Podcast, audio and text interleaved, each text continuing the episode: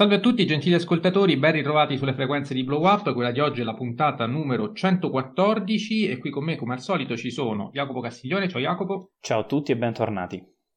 Ed Enrico Bacciglieri, ciao Enrico. Ciao a tutti. Allora, vi avevamo preannunciato che quest'oggi avremmo registrato una puntata eh, dedicata a tre film molto antipatici ad Enrico, che però abbiamo deciso di posticipare perché nel frattempo eh, è sorta una, una discussione tra me e Jacopo, di cui presto vi metteremo al corrente, e quindi eh, abbiamo deciso di disturbare eh, Federico Mauro, eh, che colgo subito l'occasione per introdurre, per salutare e per ringraziare per aver accettato il nostro invito. Ciao a tutti e grazie a voi per l'attenzione.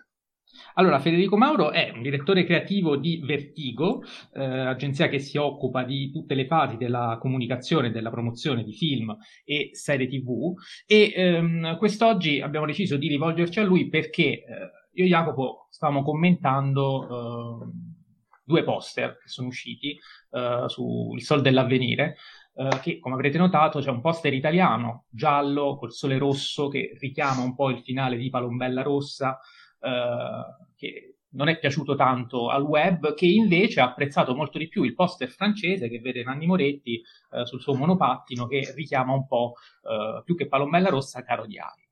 E allora io mi sono chiesto, è vero che forse a livello grafico eh, quello di eh, quello francese è più suggestivo e porta magari è più utile a portare gente in sala, però Uh, quello italiano, nonostante magari sia meno, meno, meno gradevole ai cinefili del web e anche a Fabio Fazio, che quando ha ospitato Moretti ha fatto vedere quello francese, eh, mi sembra più coerente, mi sembra più quadrato, mi sembra più onesto, e forse l'esigenza eh, della locandina, o meglio del poster, eh, è anche quella di, oltre che di portare gente in sala, di essere coerente con il film che presenta, di essere il meno ingannatoria possibile. E, e quindi io vorrei subito chiedere al nostro ospite, partendo da, dal motivo che lo porta ad essere qui con noi oggi, ehm, secondo lui qual è eh, il, lo scopo di un poster? Cioè, ma questo può valere anche per i trailer, se il pubblico va in sala... Uh, allora funziona tutto e vale tutto, oppure ci sono uh, delle regole di, di coerenza, ed essere ingannatoria a volte può essere controproducente anche da un punto di vista proprio di ritorno economico e quindi di marketing? Certo, allora guarda, diciamo che eh, la missione, l'obiettivo, la finalità del poster, così come anche eh, del trailer, è semplicemente quella di eh, far vedere il film prima di vedere il film. Quindi eh, sono due asset che eh, da quando diciamo il cinema esiste anche come esperienza in sala e come modello produttivo commerciale hanno superato anche, come dire, la prova dei tempi, no? Un mio, un mio maestro dice sempre che il poster è la carta d'identità del film, quindi se pensiamo a come ehm, gli artwork o i poster, come li vogliamo chiamare, Eh, negli anni li abbiamo visti appunto al cinema in sala, poi li abbiamo visti sulle cover delle V H S, poi li abbiamo visti sui D V D, poi sui Blu-ray, eh, oggi adesso anche nelle varianti per, i, per le special edition dei Blu-ray, quindi è un po' un, um, un, un contenuto, se così vogliamo chiamarlo, che è fortemente legato all'identità del film. Questo, quando dicevo far vedere il film, ovviamente eh, poster e trailer, per quanto hanno la stessa finalità, escono comunque in contemporanea, hanno ovviamente delle differenze. La prima delle quali è, è che ovviamente mentre nel trailer c'è una durata e quindi c'è la possibilità di poter esplorare diversi registri audiovisivi, alternare la tonalità, inserire della musica, cambiare la musica, quindi diciamo che si può giocare con molteplici fattori. Nel poster invece abbiamo una esigenza di sintesi eh, che per forza di cose ovviamente è molto più ristretta come campo d'azione, quindi presume e presuppone delle scelte molto più, come dire, molto più forti e quindi anche più limitanti. Però viceversa, mentre il poster, come abbiamo visto, supera la prova dei tempi, il trailer, diciamo, ha una, un emiciclo di vita molto ridotto a quella che è la campagna di promozione, perché a parte gli appassionati io faccio un po' fatica a pensare che il pubblico un anno dopo, sei anni dopo, dieci anni dopo vada a vedersi i trailer o a farne un consumo, insomma, mentre invece il poster, come anche il mio ufficio nel pieno e come fin da bambino sono sempre stato affascinato da questo tipo di contenuto, io ci ho sempre tappezzato le varie telecamere, appunto le trovo anche eh, su, tutte i, su tutti i supporti con cui conserviamo i film, e le vediamo anche oggi nelle piattaforme quando andiamo alla ricerca dei film. Quelli che vediamo a volte poi possono essere foto o meno, però in linea di massima parliamo sempre di una creatività in termini di immagini che deve promuovere il film. Quindi queste sono un po' in linea proprio di massima e ultrasintetico le, le, le, le, le due direzioni entro cui si muovono questi, questi principali asset di comunicazione. Jacopo. Sì, io volevo chiedere ehm, qualcosa riguardo la, la creatività, in generale eh, di, di libertà creativa volevo parlare, visto che eh, immagino possa variare da, da progetto a progetto e quindi sempre caso per caso, però volevo, volevo chiederti, Federico, in, in media più o meno eh, quanto viene limitato il vostro lavoro da eh, regole dettate dalla produzione, dalla distribuzione eh, e quanto invece vi capita di, di poter avere carta bianca e quindi da cosa partire per realizzarlo, delle foto, dei una sceneggiatura o qualcosa di più? Sì, guarda, hai già inquadrato il senso della risposta, nel senso che veramente dipende da, da progetto a progetto. Eh, noi cerchiamo sempre di eh, partire dalla, come dire, da, da, dall'auspicio che se c'è un film è un po' perché già immaginano o sanno come noi lavoriamo, quindi mm-hmm. eh, come dire, anche noi confidiamo di avere la massima libertà creativa, però diciamo che noi quando lavoriamo a un poster non um, di media diciamo non presentiamo mai una sola o un'opzione di, di proposte, diciamo di, di declinazioni, rischiamo anche un po' perché poi conosciamo da tempo pure i nostri interlocutori di eh, come dire fare delle Delle, delle declinazioni di creatività quanto più versatili possibili, quindi cercando anche un po' di esplorare quella che è una cosa un po' più vicina alla nostra sensibilità, quella che può essere anche in linea con inizialmente magari ci viene già offerto dalla produzione o, a, o dalla distribuzione o dalla piattaforma, e poi i soggetti ovviamente si sono moltiplicati nel tempo. Cosa invece totalmente diversa quando poi si lavora con certo tipo di autori dove loro hanno eh, molta voce in capitolo, sono assolutamente coinvolti nel processo creativo assieme a un po' di eh, palleggiare la palla, no? Quindi dare un po' degli stimoli, capire se questi stimoli eh, piacciono o meno e su quello poi proseguire. Però diciamo che nel nostro lavoro ci è capitato di seguire alla lettera quello che era un brief dato da una piattaforma, così come invece aver proposto quasi a gamba tesa l'approccio che a me piace molto fare, cioè proporre una soluzione assolutamente non richiesta e che spesso, devo dire, abbastanza spesso è anche un po' quello che, che riesce ad accadere, che quindi magari queste proposte che sfuggono un po' anche alle riflessioni fatte Eh, sul film poi invece risultino quelle più complesse. Dipende anche, guarda, molto da, da quando si lavora sul film, perché a volte eh, quindi non c'è nemmeno una, una dinamica univoca su questo, quindi a volte noi lavoriamo sul film prima ancora che eh, venga girato oppure in una fase preliminare di riprese, a volte durante il set riusciamo a fare delle delle foto sul, delle abbiamo storyboardato o abbozzato, altre volte invece ci arriva un film finito in cui non c'è possibilità di sviluppare altro materiale, che quindi bisogna ricavare il poster dalle foto di scena, o a volte quando le foto di scena non sono sufficienti direttamente dal fotogramma del film. Quindi diciamo che da questo punto di vista la, la varietà di, eh, di è abbastanza imprevedibile e anche illimitata, quindi non c'è veramente una, un modello univoco di procedere.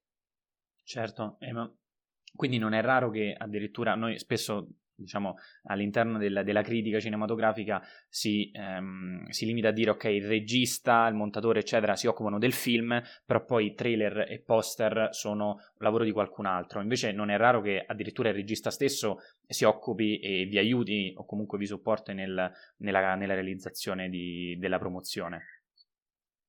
Beh, diciamo che eh, questo dipende anche dal tipo di competenze, diciamo che però per il ragionamento che ti ho fatto anche prima, per cui c'è una fortissima identificazione tra il film, il poster o anche il trailer, eh? Però parliamo di poster adesso, così io non faccio continui riferimenti a una cosa che magari poi volete affrontare più avanti, però diciamo che il poster di un film proprio in quanto un elemento che accompagna il film per tutta, per tutta la vita e quindi anche per il futuro, è ovvio che eh, è un elemento fondamentale, ritenuto tale. Poi è ovvio che ci sono registi molto più presenti anche all'interno, ma magari sono anche produttori del proprio film, quindi ovviamente tengono in considerazione eh, proprio anche gli aspetti della campagna e vogliono essere coinvolti o dire la loro su tutti gli altri asset, quindi non solo sulla realizzazione del poster ma anche sulle campagne social, sui trailer, sugli spot, insomma, quanto, sulle affissioni e quant'altro.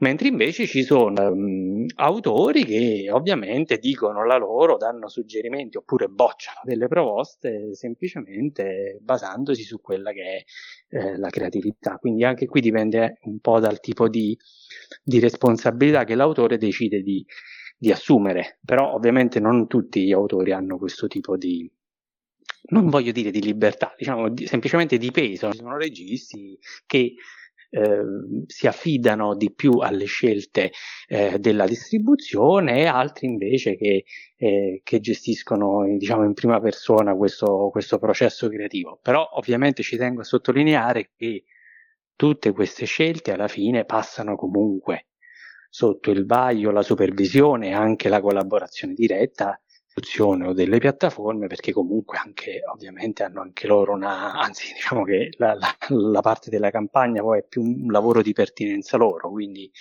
gli autori sono sempre molto ascoltati quando hanno una posizione, diciamo, au, o autoriale o produttiva, sono particolarmente ascoltati, però diciamo è sempre frutto di un, di un lavoro che tiene conto di iter Che, che, come dire, sottopongono il risultato alle diverse sensibilità e anche alle diverse pertinenze.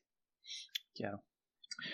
Io volevo fare una domanda, ehm, anzi volevo leggere una domanda che ci è arrivata da una nostra ascoltatrice, Chiara Roscio, ehm, abbiamo finalmente dato un nome anche a questo nickname, ottocentosettantaquattro virgola cinque chilometri su Instagram, ehm, che le chiede la seguente cosa, cioè quanta importanza hanno i colori nelle locandine dei film? E um, in effetti io a questa domanda aggiungo una mia, una mia considerazione, cioè il fatto che eh, tante volte eh, molte locandine sembrano seguire eh, dei, come dire, delle logiche anche riguardo ai colori, cioè come se alcuni, ad alcuni generi fosse riservato un determinato colore eh, rispetto che ad altri, e, e quindi non so se lei poteva dirci qualcosa riguardo magari una simbologia eh, non so quanto determinata, quanto codificata, però diffusa, magari se voi che siete addetti ai lavori ehm, queste cose le, le, le prendete per, come dire, per assiomi quasi, quindi quando dovete cominciare a, a lavorare su una commedia partite dal bianco perché tendenzialmente in Italia funziona così, oppure esatto. eh, ci sono... Mh, delle motivazioni specifiche per cui funzioni in un determinato modo e quindi magari voi certo. fate questa scelta per delle motivazioni vostre, professionali. Certo.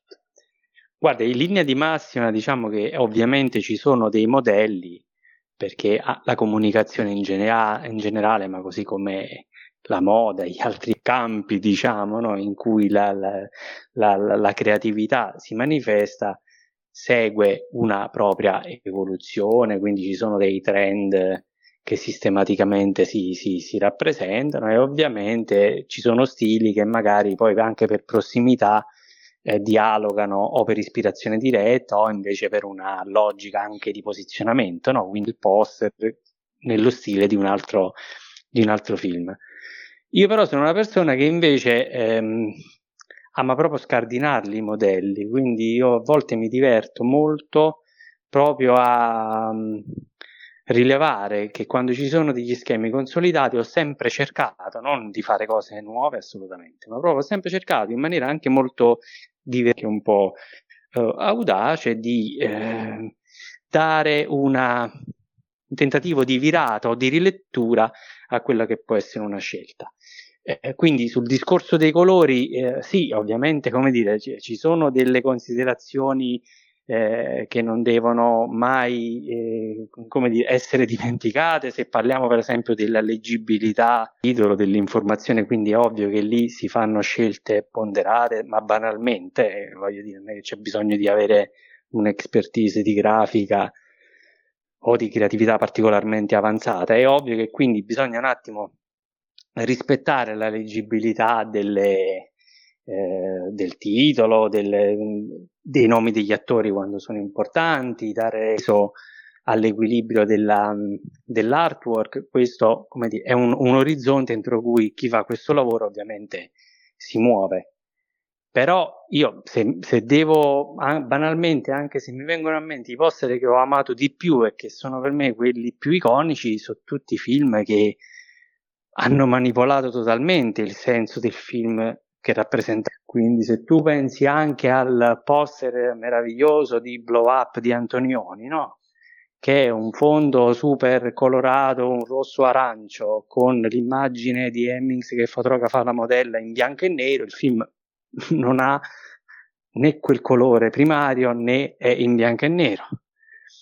Viceversa, se pensiamo pure ai grandi poster artista che io amo molto, ovviamente erano delle soluzioni visive totalmente estranee spesso alla, alla matrice del film, con cui però creavano, e questo è molto interessante, creavano comunque una prossimità, una continuità, c'erano dei, dei rimandi, quindi non erano dei corpi estranei.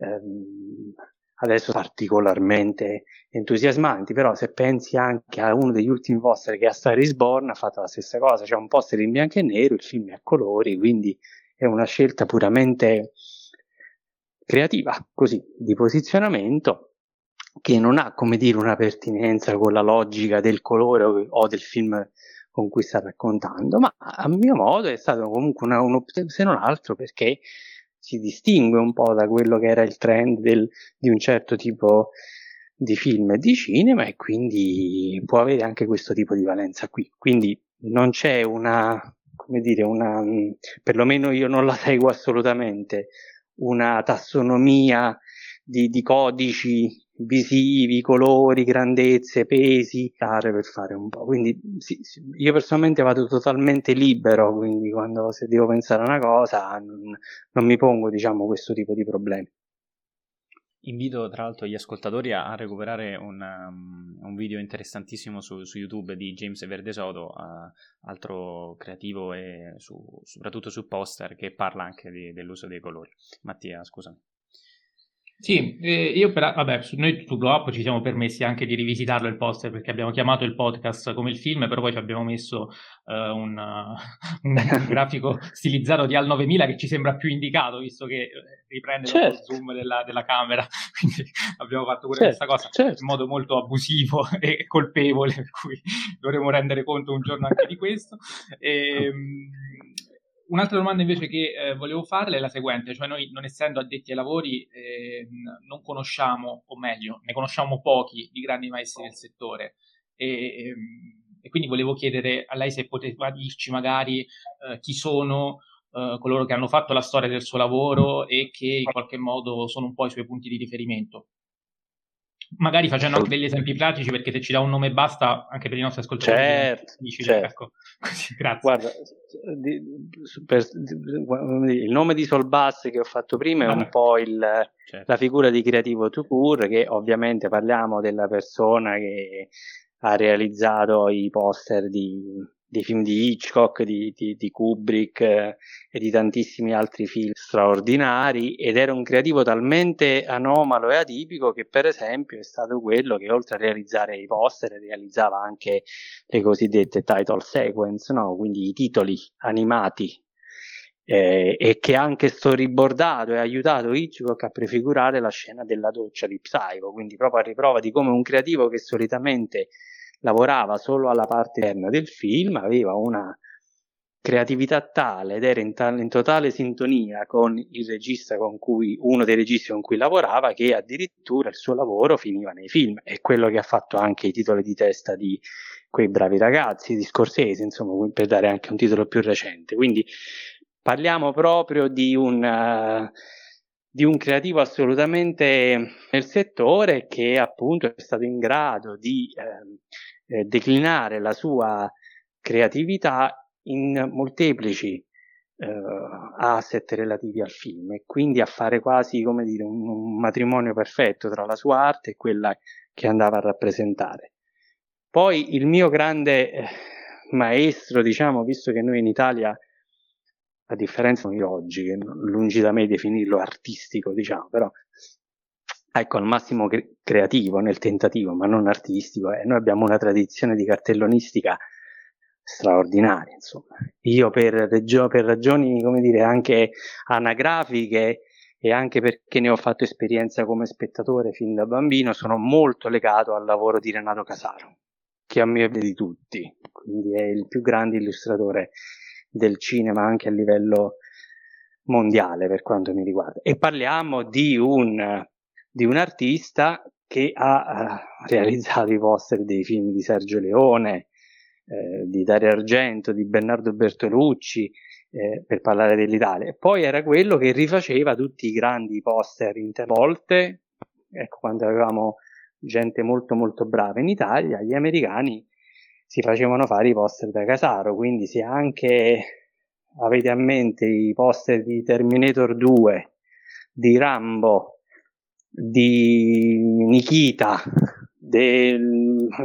poi Casaro è veramente sterminato, quindi diciamo che dagli anni settanta novanta li ha fatti praticamente tutti lui, incluso Altrimenti ci arrabbiamo di, di, con Bud Spencer e Terence Hill.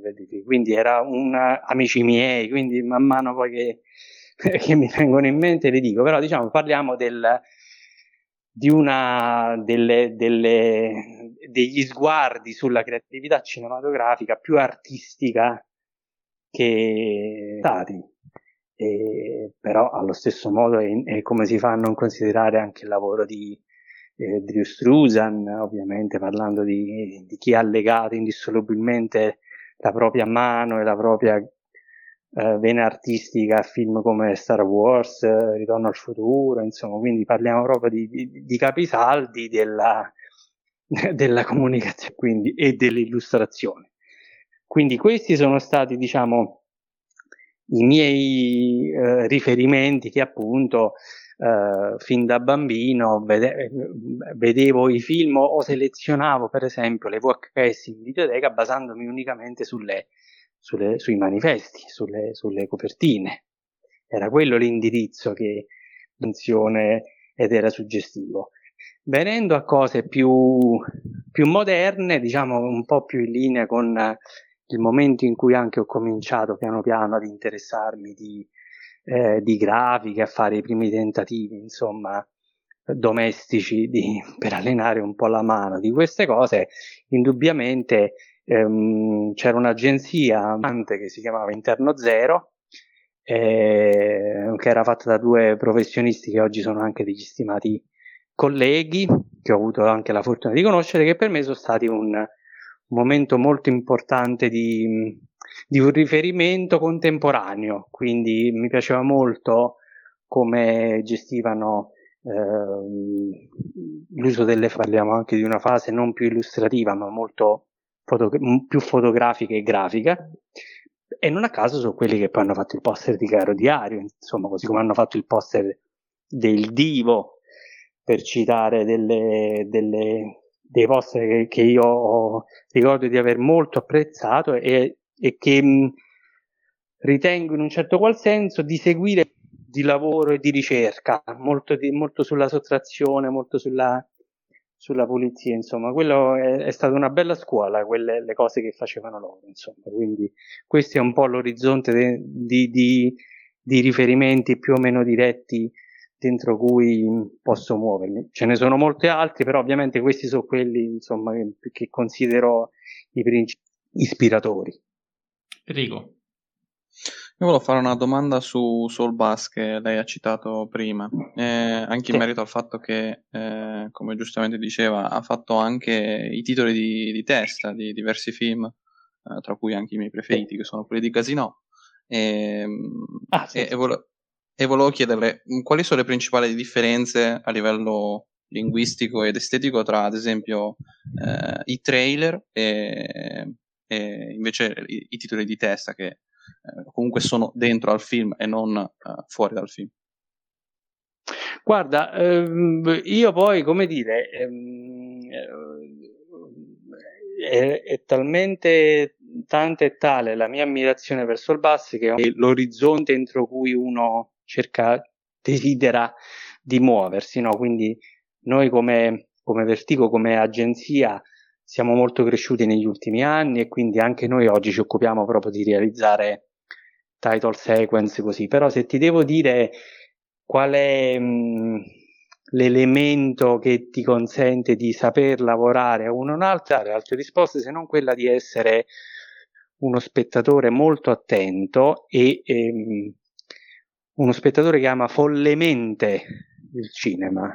Io sono ossessionato dal cinema da sempre e, e questo tipo di, di lavoro io l'ho, l'ho fatto, l'ho sempre fatto perché un po' me lo sono inventato, cioè non è che qualcuno un giorno è venuto e ma vuoi fare i titoli, vuoi fare la cosa. Sono sempre state eh, come dire slanci, proposte da parte mia, perché erano cose che mi piaceva talmente tanto vedere e che e avvertivo questa probabilmente anche incosciente necessità di misurarmici, quindi sono state tutti eh, meccanismi e intuizioni eh, legate proprio da questo tipo di esigenza. Quindi io il, i lavori che faccio come eh, title sequence sono, utilizzo gli stessi ehm, come dire approcci e a, non a caso anche con gli stessi collaboratori con cui faccio i trailer o i poster, cioè non c'è una figura dedicata specifica a fare quella roba lì, perché anche noi autoformati su questo tipo di, di approccio. Quindi ovviamente per me se c'è chi ha la competenza grafica per cui è bravo a individuare un font e poi c'ho il montatore che riesce ad avere chiarissimo il senso del ritmo delle immagini, a creare i raccordi audiovisivi, se c'ho il motion designer che ovviamente mi risolve la parte diciamo tecnica di come legare la grafica con il movimento, è lì diciamo che um, siamo riusciti a uh, far convergere queste eh, esperienze diverse in quel tipo di approccio. Quindi da parte mia c'è stata solo forse l'intuizione di poter mettere a disposizione di una nuova, di un nuovo contenuto quel tipo di, di, di esperienza e di tensione creativa, ma non, non abbiamo mai fatto come dire una uno studio, oppure non ci siamo mai rivolti a, a corsi o a, o, a, o a coinvolgere nella struttura professionisti che sapessero già fare quello.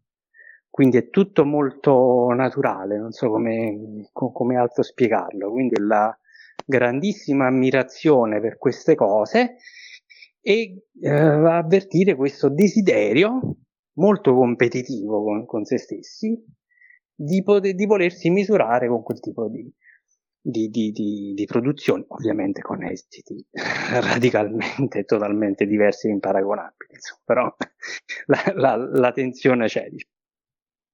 Jacopo. Sì, eh, io volevo chiederle qual era eh, secondo lei la situazione odierna in Italia su, su questo settore. Eh, spesso si parla, mh, si parla male della promozione cinematografica nel senso che è troppo poca, eh, quindi le volevo chiedere se è, un, se è un problema di soldi o seppure è un problema di eh, attori in campo, nel senso che abbiamo poche agenzie che se ne occupano o, mh, oppure le produzioni e distribuzioni sono legate a un certo tipo di eh, marketing e promozione, quindi non ne usciamo. Chiaramente il paragone con altri, altri stati come può essere gli Stati Uniti o, o la Francia possono risultare tristi, visto che eh, questi, due, questi due paesi in generale vedono nel cinema un po' la loro, una delle loro colonne portanti. Però per, penso agli Stati Uniti che fanno uscire ehm, foto del set mesi e mesi prima, tantissimi poster invece che uno solo ufficiale. Insomma, qual è invece da noi la situazione? Guarda, da noi però la situazione è anche un po' più complessa, nel senso che ehm, non, non ho, non ho, in tutta sincerità, non ho una risposta univoca che può essere la problematica. Perché?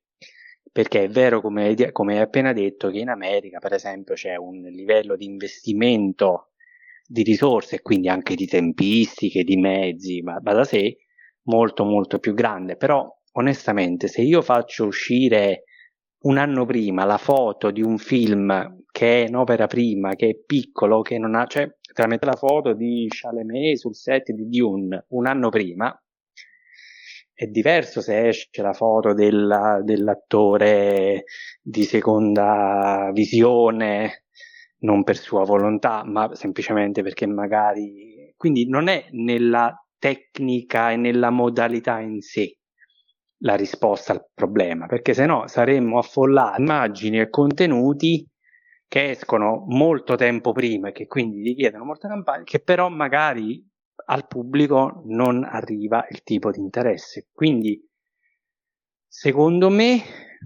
e questa è una convinzione che io personalmente ho maturato negli anni, è che tutto parte dal film. Quindi quando c'è un film, c'è un bel film che ha delle, de, de, delle caratteristiche tali per cui poi può avere una campagna di comunicazione che lo accompagni e lo sposi perfettamente per quello che è, allora va bene, ha senso. Ma quando il film, per, per questioni anche di, di, di, di scelta produttiva, perché ovviamente noi, a differenza del cinema americano, siamo un meccanismo meno industrializzato, questo nel bene e nel male. Perché ragazzi, è vero che in America fanno campagne mostruose così, però diciamo che se ci riferiamo ai modelli commerciali forti, blockbuster e quant'altro, parliamo, questo giudizio mio personale, di prodotti audiovisivamente straordinari, ma molto standardizzati, molto simili, nulla di rivoluzionario. Ci sono ovviamente poi i grandi film che rompono lo schema, che emergono e che poi hanno giustamente lo stesso tipo di successo, però ovviamente parliamo di, anche lì di, eh, di eccezioni, formule che come eh, box office funzionano, però non a caso sono tutte formule che hanno investimenti consolidati, che hanno dei grandi talenti, e quindi qui vengo anche al discorso, quindi non è solo un problema di budget, il budget sicuramente fa tanto, però è un problema anche di natura creativa del film. Quindi a me piacerebbe vedere i film italiani, a me piacerebbe che ci fossero moltissimi film italiani bellissimi, però io, questo è un giudizio da spettatore, non ho questo tipo di, di percezione, insomma. E quindi questa cosa si accompagna, che va da sé, che se un film comunque parte indebolito, ma ripeto, non oggettivamente, ma rispetto al pubblico che va al cinema, che magari va a vedere quelle cose che vi ho detto prima e non queste, allora come si fa a investire tanto in un film che già come potenziale commerciale eh, ha delle difficoltà? Quindi a volte la scelta di fare poco è anche protettiva o contenitiva, non è quindi perché non getto. E tiene conto di questo tipo di dinamiche. Poi noi come mercato italiano ovviamente siamo particolarmente eh, falsanti come eh, rispetto ai modelli. Basti pensare che da noi il, il nostro cinema, par- parlo di esperienze in sala, da aprile, diciamo maggio, va, diciamo che da, da maggio fino a ottobre eh, c'è molta difficoltà, insomma, a portare gente al cinema con, con regolarità. E se considerate che in America nello stesso medesimo periodo escono i film più importanti, cioè quindi lì quasi si massimizzano i profitti, quando da noi no. Questo significa avere una industria che non lavora dodici mesi, quindi non c'è, ma ripeto, mo al di là del fatto che siano anche pochi i titoli che escono, però non dobbiamo dimenticare che ovviamente lo spettatore italiano va al cinema quando piove, purtroppo, non è che va al cinema sempre, non è un consumatore onnivoro e sistematico di, di, di, di, di film, purtroppo. E l'altra variante è che niente, se in un weekend gioca una partita la Roma, le sale di Roma incassano pochissimo. Quindi ci sono una serie di, di considerazioni e di fattori che non è che incidono un pochettino, ma che sono determinanti e che sono una eh, prerogativa, diciamo, eh, in termini negativi del nostro cinema. Eh, da noi la tenuta in sala eh, si determina il primo weekend di uscita, cioè i primi quattro giorni di uscita, dopodiché dalla settimana successiva c'è il rischio che le copie siano già dimezzate. Questa non è una cosa che succede in Francia, non è una cosa che succede in America, è, è una cosa che principalmente sperata avviene in Italia, e quindi c'è comunque un sistema industriale, produttivo, distributivo, che ovviamente deve fare i conti con questo tipo di modelli di consumo. Ora, negli ultimi anni e anche adesso, sta per partire un'importante campagna, per cui ovviamente, come già hanno annunciato negli ultimi anni anche gli italiani, si sta, stanno facendo un, un enorme e concreto sforzo per far uscire titoli e film d'estate, proprio per non far perdere, diciamo, o per non eh, sedimentare quella eh, o, o quasi, diciamo, istituzionalizzare quella pigrizia per cui quando c'è bel tempo al, al cinema non ci va. Quindi magari eh, ci sono stati tentativi negli in cui, facendo uscire dei titoli forti d'estate, si è visto che comunque la gente, quando c'ha il prodotto, esce. Questa cosa ovviamente funziona molto bene se parliamo di Top Gun, se parliamo dei film, diciamo, i filmoni che appunto erano quelli su cui c'è un immaginario degli spettatori molto molto attento, e funziona un pochettino più a fatica con i prodotti italiani, però dobbiamo essere bravi a trovare anche qui il punto chiave, in cui magari c'è anche un bel film italiano che esce in un periodo in cui particolarmente, solitamente non si va al cinema, che però porta la gente a, al cinema. Questo può, però ecco, se non c'è il bel film, ha voglia a fare la campagna di comunicazione piena di materiali, piena di contenuti. Quindi le due cose devono comunque potersi, cioè si, si sostengono a vicenda. Questa è la mia idea. Sì, poi a margine io eh, devo dire ai nostri ascoltatori, che alcuni già lo sanno, però è idea di questo podcast che, oltre a questo problema che sottoscrivo, perché come diceva giustamente lei, è verissimo che Uh, la foto dietro le quinte di Timothée Chalamet sul set di Dune non è paragonabile con quella di Tony Servillo un anno prima di, sul set di Qui rido io, per dire, uh, però a livello di interesse, di condivisione, di, uh, di viralità della, della cosa, um, però è anche vero che um, in Italia, questa è una cosa che lamentiamo molto, non so se lei vuole dirci la sua, ehm, c'è anche il fatto che forse l'esigenza di incassare non è alta come in America, visto che molti film sono, eh, anzi praticamente tutti i film sono film di Stato. In Italia abbiamo un cinema di Stato che in America di fatto non esiste, e quindi questo, ecco, forse questa può essere una domanda, quanto incide anche a livello di marketing, cioè ci sono dei, dei film che, che, che investono molto, Uh, però altri magari non ne sentono neanche l'esigenza, e quindi non so se questo in un paese come l'Italia può essere penalizzante, cioè in America c'è l'esigenza di investire sulla pubblicità, qui forse no. Uh, allora, uh, questo, credimi, questo veramente è un ragionamento molto complesso, nel senso che io mi rendo conto che, ehm, che, che sembri chiara la totale di diversità di approcci e di vedute, per cui c'è quasi la la sensazione come se queste cose vanno in questo modo e per scelta. Allora, è vero, nel, nel modello americano non c'è eh, il sovvenzionamento statale, però il modello americano, la libertà creativa che c'è in Europa e in Italia, in America se la sognano.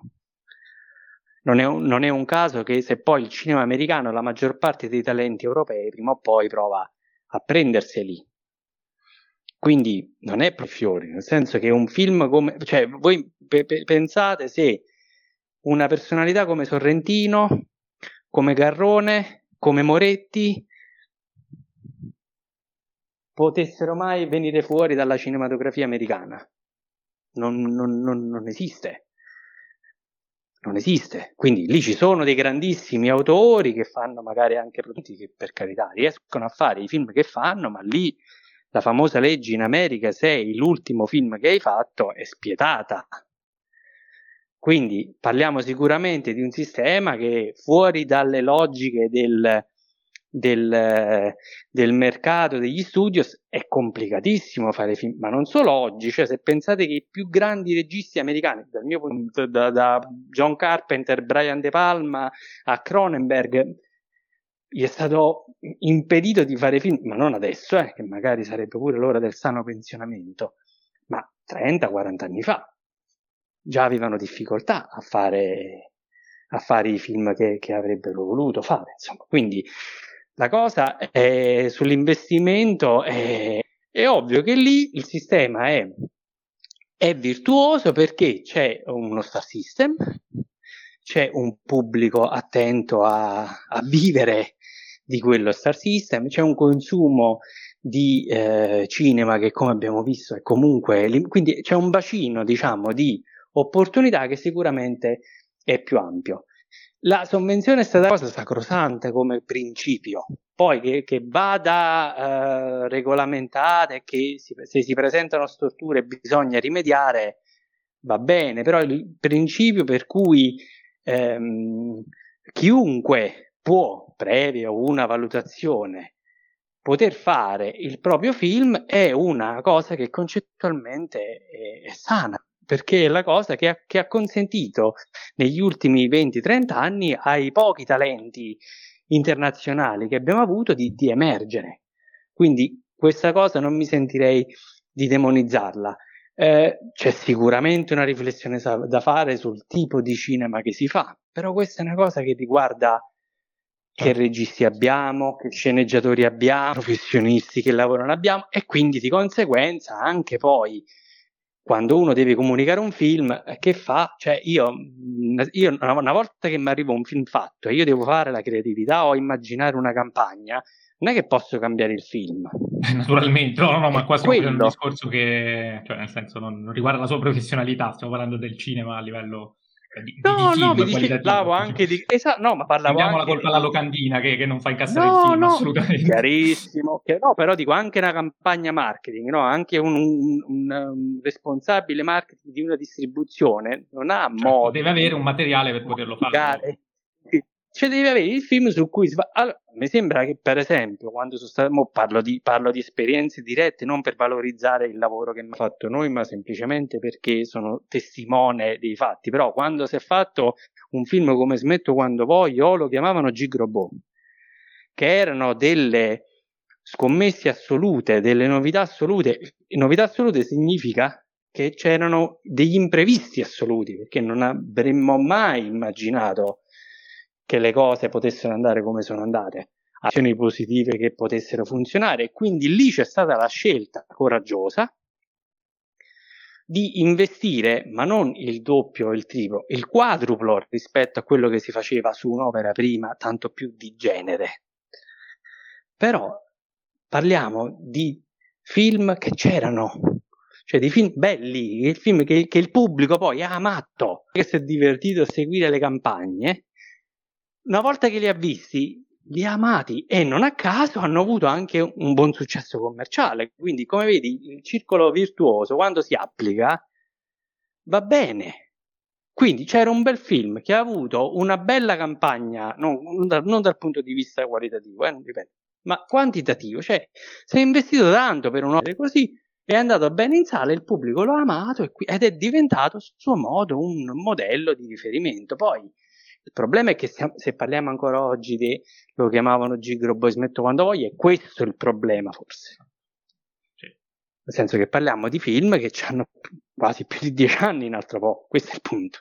Quindi dovrebbero essercene di più, ma non campagne come quelle di Gigrobò, di film come quelli di lo chiamavano Gigrobò, che poi possono avere delle campagne come quella. Cioè io vedo le due cose che sono perfettamente legate, e il pubblico italiano, quando poi c'ha il film che può andare bene, lo premia. Però quante volte capita che film meravigliosi non incassano, e lì mica è solo un errore un errore di marketing, e anche che c'è un tipo di pubblico che poi, soprattutto post pandemia, magari vuole vedere solo determinate cose, eh, perché poi no, no, voi se, se fate questo tipo di attività anche, no, avete molta più ehm, come dire, interazione con un pubblico anche della vostra età o più giovane. C'è un enorme pregiudizio verso il cinema italiano, sì, che non sempre è motivato, però c'è, c'è un pregiudizio. Il problema è come sconfiggere questo pregiudizio. Questa è la, la criticità, diciamo. Rimanendo in ambito europeo, visto che si è anche parlato di libertà creativa che abbiamo qui nel nostro continente, eh, volevo chiederle quali sono le principali differenze rispetto invece a un paese che va molto più al cinema di noi, molto più cinefilo di noi, dove è nato il cinema, quindi insomma la Francia rispetto all'Italia. Eh, la, la Francia, allora la Francia innanzitutto ha delle leggi che proteggono molto il prodotto francese. Prima cosa, il, lo spe, il, il, il francese medio è, è un, un consumatore che va al cinema, cioè che spende soldi per prodotti, usiamo una parola brutta, che brutta non è, culturali, oltre che di intrattenimento. E non è un caso se la qualità media di un film eh, francese, anche dal punto di vista tecnico, audiovisivo, e anche questo, è molto alta. Quindi questo è, è frutto, dobbiamo a mio avviso dirlo, è frutto di una uh, sinergia um, di, di, di, di produzione, di fruizione da una parte, eh, di strategia, di, di che però fanno la tenuta culturale di un paese. Ma scusami, che spende soldi per vedere film e fa le file, cioè lì ci sono le file davanti ai cinema. E non solo per Star Wars o per eh, Guardiani della Galassia, questo è il problema. Questa differenza si palesa anche nella, nel, nel tuo lavoro, nel tuo settore, sempre tra differenza Francia e Italia, su, sui poster per esempio? Devo dire la verità, su questo no, non vedo, non vedo cose dalla Francia particolarmente eclatanti, vedo delle cose molto belle, a volte bellissime, però non mi sento assolutamente di dire, anzi questo lo chiedo a voi che siete spettatori attentissimi, mi dite un trailer di un film francese, ma non uno ovviamente, negli ultimi due anni che ha detto Madonna santa è un trailer della Madonna, oppure questo poster è bellissimo. A me piacque mm. molto quello dei, dei Miserabili e quello di Ritratto dalla giovane in fiamme, entrambi film del duemiladiciannove. Esatto, no, vedi, ti, ti, do, ti, do, ti do ragione, sono molto sono, sono, sono interessanti, però ecco, aspettavo che, dice, che, che uno di voi dice guarda questo, questo, questo, questo e questo, allora avrei avuto motivo di dire oddio che ho detto, cioè è ovvio che ci stanno un sacco di cose belle, però dico che mediamente non, non vedo in quel tipo di scelte lì un livello creativo particolarmente elevato, per cui... Cioè, guardate, io siccome sono uno spettatore molto attento, io assorbo, dato il termine che volete, fare mol- moltissimo dalle cose che vedo. Non è che i poster francesi siano, ultimamente, siano un grande riferimento per me. Qualcuno sicuramente bello, cioè, ecco, eh, sarebbe stupido Vabbè, non, non ammetterlo, però diciamo, non, è, non, è, non è un tipo, non è un immaginario da cui ricavare stimoli, insomma. Eccessivi, dico. Eh, posso, Mattia? Vai tu, Jacopo? Sì, ehm, in merito proprio a questo, ehm, c'è un modo, secondo lei, per incoraggiare, eh, diciamo, una nuova, una nuova ondata di artisti a produrre eh, molto più poster originali? Per esempio in America, in questo momento, ma da, già da qualche anno, stanno nascendo delle iniziative anche di siti online, semplicemente che premiano il miglior poster dell'anno, oppure ehm, il trailer fatto meglio, per esempio, però magari concentriamoci sul poster. E personalità come, cito James Jean, che nell'ultimo anno ha fatto Everything certo. Everywhere All at Once e Pinocchio, ri- riformulando anche il poster in maniera molto più, diciamo, impattante. Ecco, incoraggiare gli artisti anche magari in Europa con, um, con dei premi, non lo so, anche Davide Donatello, che ci saranno tra l'altro la prossima settimana, potrebbe essere magari un modo per, per far crescere questo, questo settore. Guarda, ehm, ti, ti dico la verità, perché questa idea io l'ho cambiata molto con l'età, nel senso che io prima nella, questo lavoro, quando ero anche giovane e, e poi io vengo dalla provincia, come sentite anche dal mio accento, quindi sono bello carico da questo punto di vista, ero letteralmente ossessionato dall'obiettivo del premio, delle cose. C'erano i Ciak d'oro che funzionavano molto bene, no? Infatti ne ho vinto pure uno. Esatto.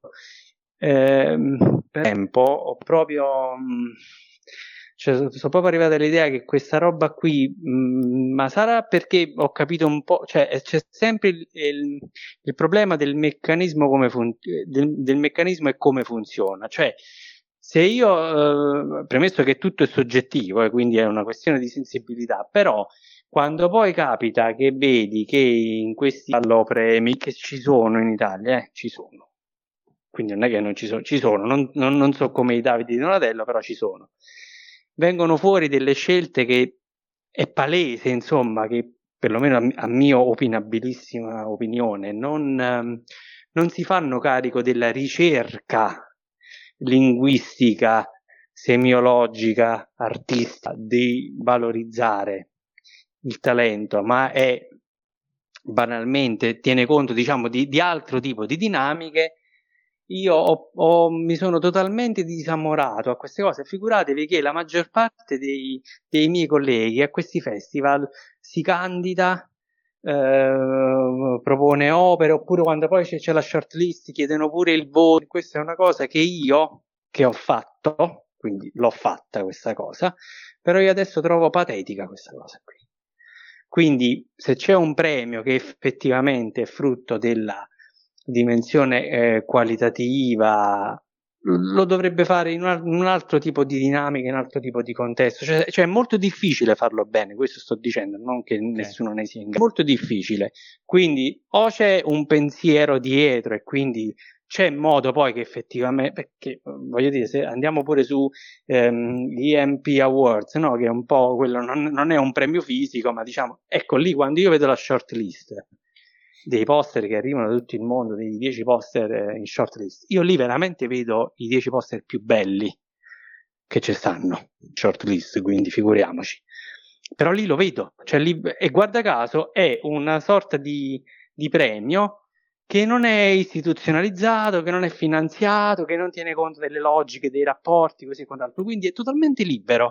Ovviamente chi vince qualcosa non vince nulla, se non il concetto di, di, di, di prestigio, che però secondo me è più importante di qualsiasi. Quindi ovvio che se poi parliamo di Davide Donatello, dove sono premiati i settori, certo sarebbe giusto poter, come dire, dare dignità anche a un, a un tipo di, di lavoro che, guardate, questa è una cosa molto interessante invece, storicamente chi faceva questo lavoro, cioè i cartellonisti, Renato Casaro è l'esempio vivente, talmente ignorato ignorato, cioè non c'era non solo alcun tipo di riconoscimento, ma mh, mh, c'era proprio una una, mh, una poca considerazione del valore artistico, perché legavano la loro arte alla vendita di un prodotto, no? Quindi proprio una, una dimensione molto uh, snob. Questa è una cosa di cui per esempio anche Casaro ha sempre molto sofferto.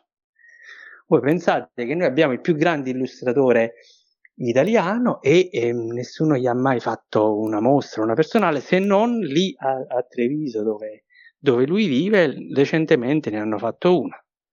Oppure Marcello Garofalo, quando ha fatto la bellissima mostra su Dario Argento a Torino, di ricordarsi che Renato Casaro aveva fatto le, i poster di alcuni dei film di Dario Argento e li ha esposti lì. Però parliamo di un artista che non ha un catalogo. Cioè, fatto, ovviamente io se, se dico di un artista del genere, ecco che gli andrebbe dato un Davide Donatello, gli andrebbe fatto una mostra permanente a Cinecittà, andrebbe fatta una pubblicazione dal centro sperimentale, cioè le ise del cinema dimenticano di valorizzare, secondo me, chi ha lavorato in questo tipo di, di attività. E Però è una cosa che, come vedete, ce l'avevano pure i veri artisti, cioè quelli che dipingevano, che disegnavano come Renato, quindi figurarsi chi oggi fa il lavoro come noi. Quindi io ho imparato a, come dire, a, il bello di questo lavoro, delle soddisfazioni che a volte derivano da altre dinamiche, non più dai premi, di cui onestamente adesso veramente non me ne frega nulla. E diceva, il poster è la carta d'identità del film. Quando ce n'è uno è vero, ma quando ce ne sono tanti, come accade spesso ora, ehm, sì. non c'è il rischio che il poster perda di valore e che quindi possa essere in qualche modo inflazionato, eh, cioè essendocene tanti poi in fondo non ne rimane impresso nessuno e quindi non lo so. Ma sai, è eh, eh, questa è una domanda interessante. No, no, è una domanda interessante che però tiene conto della dinamica, diciamo, odierno, in cui c'è la necessità, no, di fare di fare più cose, perché c'è un consumo mediatico che è molto più veloce, cioè mentre prima, il po- prima magari usciva qualche teaser poster, poi usciva il poster, però noi sapevamo che la vita in sala di un film era per mesi, quindi quando c'era un, un manifesto nel, in un cinema, quel cinema ospitava per settimane e settimane in qualche caso. Oggi invece, in cui la comunicazione è prevalentemente digitale e avviene soprattutto sui social o comunque anche l'outdoor, che tiene conto dei regimi di costi nelle grandi città ovviamente, perché la provincia è totalmente esclusa da questo tipo di, di investimento, è ovvio che io, se devo ricordare alle persone il film che esce, devo produrre più cose. Quindi è vero, ci può essere il poster che confonde, però è anche vero questo, che uno, poi il final, quello che è un po' la scelta definitiva, secondo me è interessante, che anche quello che prova la su- cioè supera la prova del tempo. Quindi se su un film ci stanno cinque poster e alla fine quello che uno poi si ricorda e che si vede di più nel giro degli anni è uno solo, significa che quella era la scelta vincente. Quindi la trovo anche interessante come, come cosa. E poi non dimenticare che, se parliamo di, di grandi film, eh, o comunque di film che, che sono piaciuti tanto, questo, questa esplorazione parallela di quell'universo, quindi se pensi ai fan poster, se pensi ai minimal poster, quindi a, a, a poster che quasi raccontano una, una battuta, no? E quello è un gioco interessante, perché significa che c'è un livello di immagine che fa quasi storytelling e quindi lavora sull'immaginario del film, quindi magari si perde l'unicità del poster se non ce n'è uno che proprio eh, convince al, al cento per cento, però eh, poi invece c'è tutto un, un mondo che chiama a quel tipo di film. Quindi, come dire, è semplicemente cambiata la dinamica, ma non vedo un, un difetto o un depauperamento della... della cosa, semplicemente c'è un altro tipo di dinamica, un altro tipo di, di approccio. Allora, una domanda ci arriva da una nostra ascoltatrice, Roberta Martinelli, che eh, le chiede come fare un buon marketing senza soldi, escludendo il guerriglia marketing, che se non sbaglio, insomma, sono quelle attività, diciamo, extra, che, che è, insomma, non hanno a che fare con la locandina e il trailer, per intenderci. Allora, guarda, quando, quando prima i social funzionavano, cioè quando non c'era l'algoritmo malefico che, che posizionava solo il prodotto sponsorizzato, fa fare bene. Cioè, se io penso a film come ehm, Smetto Quando Voglio, per esempio, Smetto Quando Voglio è stata una campagna soprattutto social, con contenuti esclusivamente fatti per i social, su cui non è stato investito un euro. Lo, lo, lo so, perché quando lavoravo in Fandango ho fatto io proprio la campagna, nel senso che pubblicavo proprio io le cose sui social.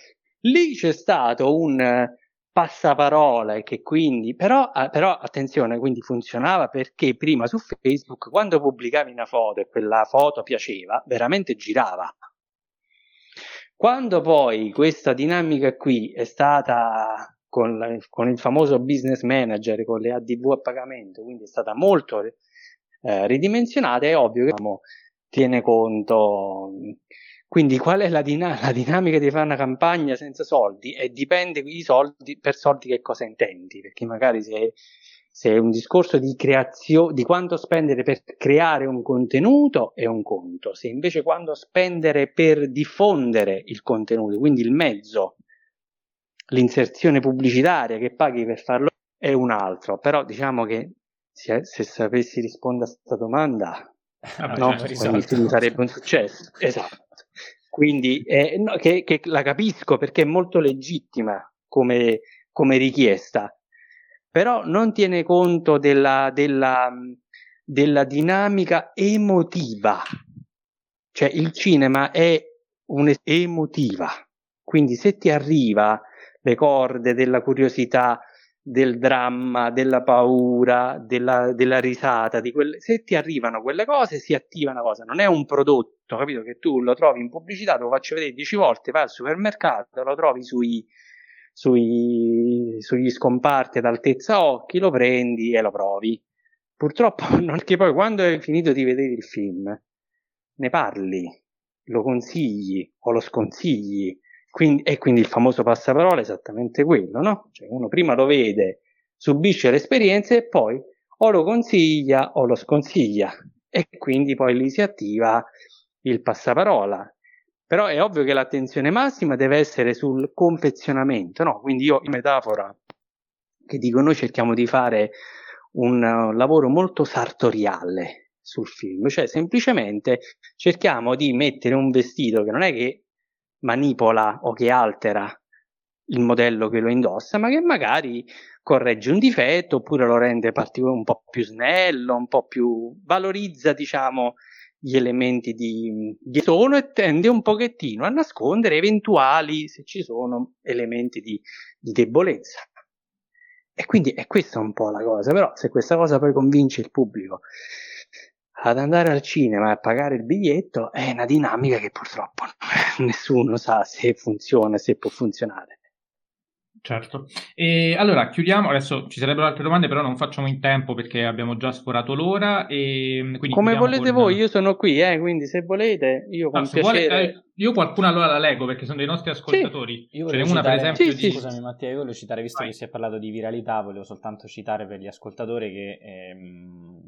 Federico Mauro ha fatto un, un, una bellissima fan art su Joker nel, nel duemiladiciannove. Chiaramente quello è un film che già si adattava a una viralità gigantesca e certo. Lui ha fatto un, una, una fan art in cui sostanzialmente sovrapponeva eh, le, le due facce di Joker in due momenti diversi, però con, insomma, andatevela a vedere, tanto penso sia re, reperibile sul suo, sul suo account Instagram. Sì, eh, sì.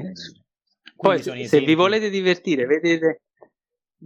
Scusami, vai, vai, vai. Scusami, no, dico, quelli sono esempi che con il film giusto e la giusta creatività riescono poi a tirar fuori magari un prodotto molto, molto riuscito. No, no, eh, eh, volevo dire, proprio a riprova di, della, dell'incredibile forza di queste cose, che se andate a vedere tra i commenti sotto quella foto, c'è il direttore, c'è il direttore della fotografia di, di Joker che dice bravo. Capito? Quindi succedono queste cose che poi mi ha scritto in privato il produttore del film, si è fatto mandare il file perché lo doveva regalare al regista. Cioè poi avvengono sui social sta roba straordinaria, insomma, che come vedete però è aver intercettato un immaginario, eh, è così, eh, quella roba là. E i poster di Joker erano bellissimi, eh, quindi non è che io l'ho fatto per fare il fenomeno, per dire, semplicemente avevo, avevo voglia di omaggiare una cosa, quindi del tutto irrazionale. Queste cose io le faccio proprio da ossessionato del cinema, come vi dicevo, e quindi anziché di scrivere Joker è un bel film, andate a vederlo, a me quando una cosa mi piace mi viene più facile così fare una, una, una variazione sul tema, con le foto ovviamente che però trovo su Google, anche perché quel poster lì è uscito totalmente a culo, perché io avevo, avevo l'idea di matcharle, però quando ho visto che c'era l'incasso perfetto e grazie alle foto che c'erano su Google, eh, non è che io ho fatto, ho ricostruito chissà che, certo. Quindi allora, ehm, una domanda ci arriva da Alessandro Ritrovato che chiede, eh, partendo dall'analisi dei casi The Blair Witch Project e Cloverfield, mm, quanto mm, il marketing mm. virale può implementare la performance economica di un film? Allora, questa domanda mi piace molto perché sono proprio i due, eh, i due film, i due modelli di comunicazione cinema che come spettatore ho vissuto e che mi hanno condizionato in maniera profondissima. Cioè io, forse grazie proprio a questi due film, se ho, se ho capito di questa passione una professione. Eh, io oggi non credo più al marketing virale, nel senso che c'è stato un momento in cui funzionava, che era quello, E, e oggi però è, è talmente codificato come approccio che è molto difficile farlo, in questo senso dico, cioè, nel senso si è veramente bravi dal tirare fuori la, eh, guarda caso entrambi poi, cioè Cloverfield ha rifatto quello che aveva fatto Blair Witch Project, no? Solo che l'ha fatto sui social media e sul web, eh, mentre Blair Witch Project lo faceva solo su un web molto primordiale in cui c'era il sito che era un contenuto statico, però l'approccio è stato proprio lo stesso. Tra l'altro non a caso parliamo di due, tra virgolette, horror, no? Che quindi ehm, di come la, la viralità poi l'abbiano innescati due tra i contenuti più fantasiosi e poco realistici, no? Del, dell'esperienza cinematografica. Però quelli sono stati film figli di, di quel tempo, perché lì, ecco, cioè lì è venuto spontaneo fare quel tipo di approccio, perché era prima delle fake news, era prima di quell'abuso sistematico della manipolazione video. Oggi se vedessimo quelle campagne non ci crederemmo più, perché l'ingenuità sana di spettatori che ovviamente ehm, percepivano in quel momento che si poteva falsificare la realtà, manipolarla in ottica promozionale, è stata un'esperienza meravigliosa, perché era... Infatti, e qui anche vi chiedo, qual è l'ultima campagna virale che dite ammazza figa? Cioè, qual è una campagna virale che vi ricordate? Ripeto, io quando dico qual è l'ultima, visto che si fanno trecento film l'anno, mi piacerebbe vederla in quest'anno, un anno prima, un anno prima ancora, insomma, non dieci anni fa. Secondo me è una bella eh. che, diciamo, riuscita anche in virtù della riuscita della serie, però è una serie, uh-huh. è quella, uh-huh. come si chiama? Eh, quella con Matilda De Angelis che fa l'investigatrice, eh, La legge di Lydia Poet. Poet. Secondo me quella eh, è stata una so, buona cosa. Che cosa è stato fatto? Eh, no, virale tanti... non è no, no, però diciamo. di, di virale che c'era? Eh, no, no, no, no diversi me, post, quindi... cioè di, diversi post su Instagram, poi ecco, prima si faceva l'esempio con Chalamet nella foto sul set, ecco, forse una delle poche persone in Italia che se fa una foto sul set, poi i film ci guadagna è Matilda De Angelis, quindi forse cioè, anche per allora, quello che, no, no, guarda, ti seguo, però eh, io parlavo di campagna virale, cioè campagna virale è una cosa in cui tu semini un indizio e quello cos'è, per Netflix, e poi va... Ma, bah, chiamavi al parlato. Telefono e ti mandavi, facevi il centralino. Allora, so. Ragazzi, queste sono cose, eh, fate attenzione, perché un conto è se io poi vedo il video confezionato che mi spiega quello che è stato fatto, un conto è se lo vivo come pubblico. Ecco qual è il giochino, tra virgolette, ecco perché ti dicevo che la viralità o meno. Perché se io mi faccio il video che uno è stato telefonato e ha fatto la cosa, va bene, la viralità è una cosa che non, non è che accade a dieci persone, la viralità è una cosa che riguarda, ecco, se parliamo di Blair Witch Project o di, o di Cloverfield, chi è, quale spettatore attento in quel periodo non ha visto quella roba, non ha vissuto quella roba lì? E, e, e, parliamo di questo, insomma, non, non, di, non del... del contenuto singolo che è divertente, che è fatto bene e eh, quant'altro, cioè non è Beppe Vesicchio con Stranger Things, passatemi l'esempio, capito? Non è quella roba lì la viralità, secondo me, è proprio far eh, uscire da, io secondo me l'unico esempio interessante di campagna virale, eh, come dire, vivere anche, ma del tutto inaspettatamente, è stato quando ho fatto la campagna di con Fandango e con Gianluca Pignataro di Qualunque mente di Antonio Albanese, perché noi facemmo i veri manifesti elettorali di, ehm, di Cettola Qualunque con il partito Tupilu, però non legandolo al film, cioè su Roma facemmo delle affissioni e ce le siamo ritrovati poi in un ser- la sera stessa. E se andate anche sulla scheda sul mio sito, digitate così, cioè mh, eh, fecero, fecero un sondaggio il Corriere della Sera Corriere della Sera, in cui il partito Tupilu veniva dato tipo a una percentuale al quattro sei per cento, come, cioè, cioè ci fu questa, questo cortocircuito per cui la, la campagna elettorale, noi utilizziamo una finta campagna per il film, ma il film non era mai citato, ecco quando dicevo che io sono il primo a rubare dagli altri, no? Come Cloverfield o Blair Witch Project, non si parlava del film, si parlava di questo evento che era accaduto misterioso e poi si scopriva che era un film e quindi si creava la campagna teasering e quant'altro, quindi attesa, eh, gioco. Eh, non mi ricordo un film di cui, negli ultimi anni, di cui una campagna del genere abbia avuto questa diffusione. Cioè, su Blair Witch Project e Cloverfield ci hanno scritto le tesi di laurea. Con questo voglio dire, cioè, oltre ad avere generato un successo clamoroso e commerciale. Quindi l'utilizzo del singolo contenuto su YouTube che fa la cosa è sicuramente un, un giolto divertente, fatto anche benissimo, che però non produce base, non produce viralità, non diventa fenomeno. E a proposito la, di, la... Di, di, di video che su YouTube diventano fenomeni, eh, spesso c'è la pratica eh, dei, dei trailer. C'è un nostro ascoltatore, Andrea Gobbat, che eh, ci chiede cosa pensiamo di chi prende quei trailer, li analizza e poi ci fa i video eh, in modo quasi, come dire, eh, analitico, cercando di eh. scovare sullo sfondo il dettaglio rivelatore certo. di qualcosa. Ecco, in quei casi è inevitabilmente il prodotto Bellissimo. che crea tutta questa attesa, ma Uh, trailer poi esatto. quindi questo è ovvio, cioè davanti a un film che, che, che non è atteso non si può fare, non si può pretendere questo tipo di risultato.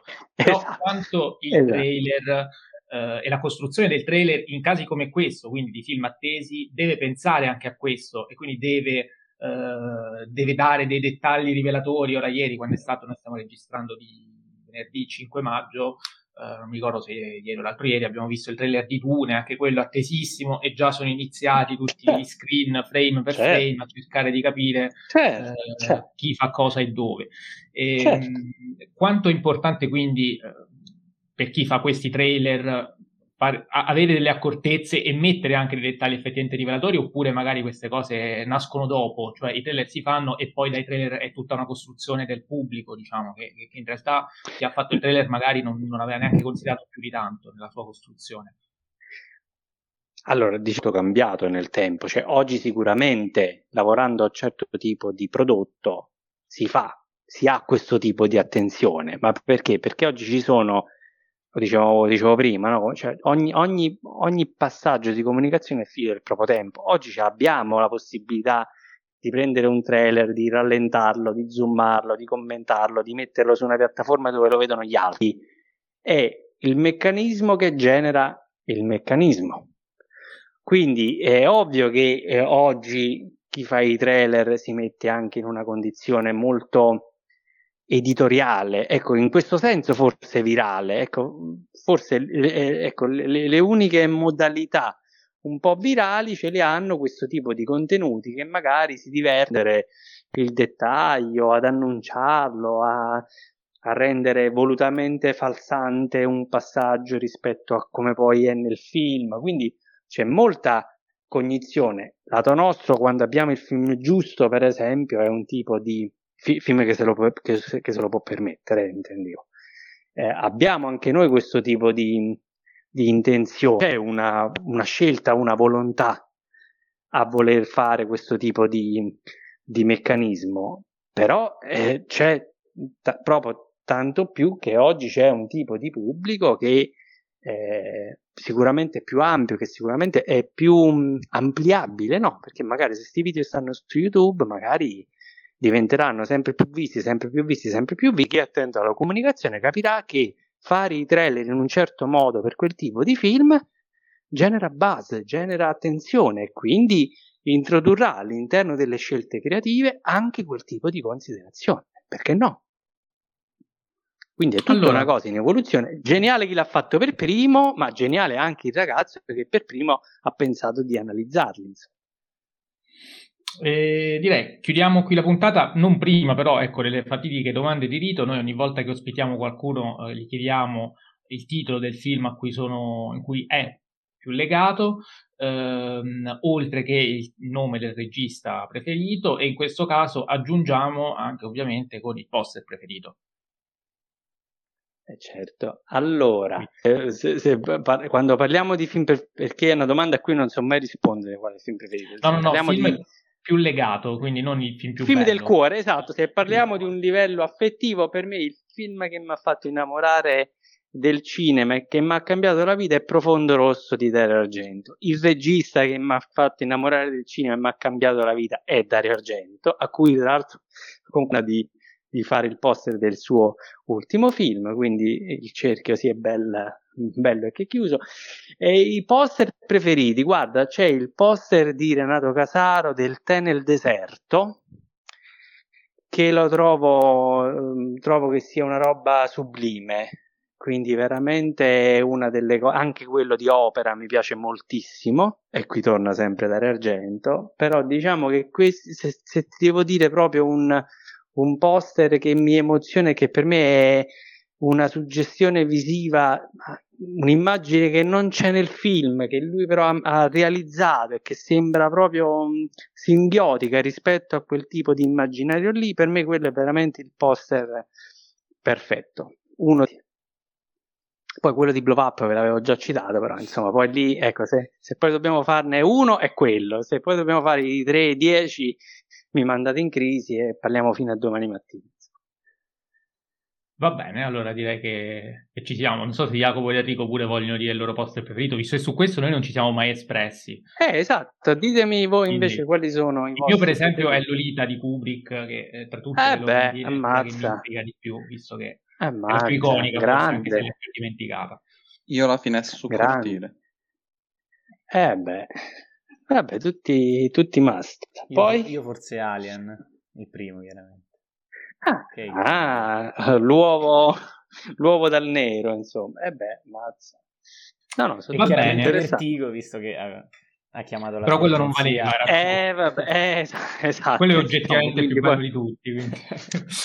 Sì, sì, e tra l'altro il poster di Profondo Rosso italiano di Simeoni era una chiara citazione del poster di Vertigo, proprio uguale. Certo. Anziché della, della sca- del, del quadrato c'era il cerchio, quindi che non poster secondo me, cioè quello era molto pop, molto colorato, ma aveva, ecco, l'alternative poster che era, che era molto più bello, che era il viso dell'assassino sfogato che si rifletteva nel, nella, nella pozza di sangue. Cioè, infatti esatto, anche nell'edizione di un video molto... esiste la doppia versione anche in quattro K, eh, esatto. Detto, sia con la, la, la loquendina, quella italica a cui facciamo, esatto, di Simeone, la Vertigo, sia poi quella in mezzo, esatto, alla bambola con il Deep Red, eh, esatto, e vedi vedi quindi su quelle cose che dice anche un film del settantacinque si porta avanti questa problematica, figuriamoci oggi, insomma. Va bene, però, ecco, allora, poi io se vedo quello, vedo quell'altro, lo riconosco, quindi per me non è che c'è uno annulla l'altro. Certo. Va bene, ragazzi, vi ringrazio, è stata una Una, una conversazione molto molto interessante, belle domande, quindi sono io che vi ringrazio. Grazie mille per, per il Grazie. suo tempo. Grazie a lei. E, noi ovviamente ci... Sì, datemi del tu però ovviamente, perché eh, mi fate sentire inutilmente vecchio. Aggiungetemi sui social se avete bisogno. Sì, sì, sì, già fatto assolutamente. Anche perché volevo vedere appunto... Eh, cioè anche perché noi mentre parlavamo comunque abbiamo seguito eh, con eh, in presa diretta anche le immagini, eh, eh. Ora per esempio mi, mi appare proprio l'ultima, che è il poster di, di Rapito, visto anche il trailer che nelle sì. sale eh, è un po' particolare questo trailer, perché ehm, l'ultimo film di Bellocchio che c'è, il, um, c'è una scena a tutti gli effetti, una scena di un film, tant'è che a volte le persone, ho notato, chiedono ma il film quindi è iniziato, è questo il film?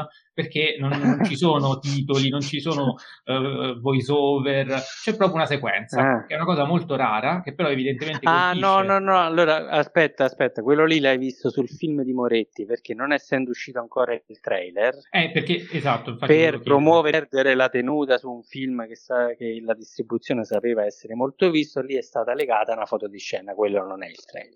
Ah, e infatti mi diceva Jacopo che io avevo visto il trailer no? che è uscito qualche giorno fa, e invece è certo. proprio un trailer diciamo classico. Esatto, esatto, e lo troverete adesso in sostituzione, perché funziona così, perché quando, siccome non era ancora pronto, perché ci stavamo ancora, film non era ancora finito, per non perdere la settimana di uscita di promozione su Moretti, e quindi Bellocchio promosso su Moretti era un, un, un, un'ottima cosa, no? Qualità che chiama qualità. Non essendoci il trailer, lì è stato deciso di mandare una scena così un po' che per, per, per, per, eh, per ricordare. Certo. Eh, non convenzionale, però effettivamente certo. colpisce, perché in mezzo a, tut- a tanti trailer molto simili poi c'è, c'è la scena di un certo. film che uno pensa addirittura che sia iniziato, e quindi comunque sta attento a qualcosa che magari certo. avrebbe, non avrebbe notato. Assolutamente sì. A me mi è venuta sì, in sì, mente... Se spengono le... Scusami, finisci. Dite, dite. No, no, vai, vai, vai, vai. No, no, è una domanda finale così che mi è venuta in mente e, sì. e riguardo a... Io ho letto, non ricordo, uh, un, un articolo, penso fosse un, un, un sito inglese, eh, in cui parlava dell'uso dei trailer di altri film all'interno di... Eh, cioè prima delle proiezioni di film di grande successo. Eh, questa cosa a livello sì. di contratti voi la, eh, ve la vedete passare, nel senso è una cosa che si fa spesso, oppure ehm, quando le due produzioni magari sono le stesse, ecco, penso a Warner che quindi certo. quando, quando certo. ha due film grossi il, quello che esce due settimane dopo gli mette il trailer eh, in Dune per esempio, e quindi poi va bene anche quello successivo. Esatto.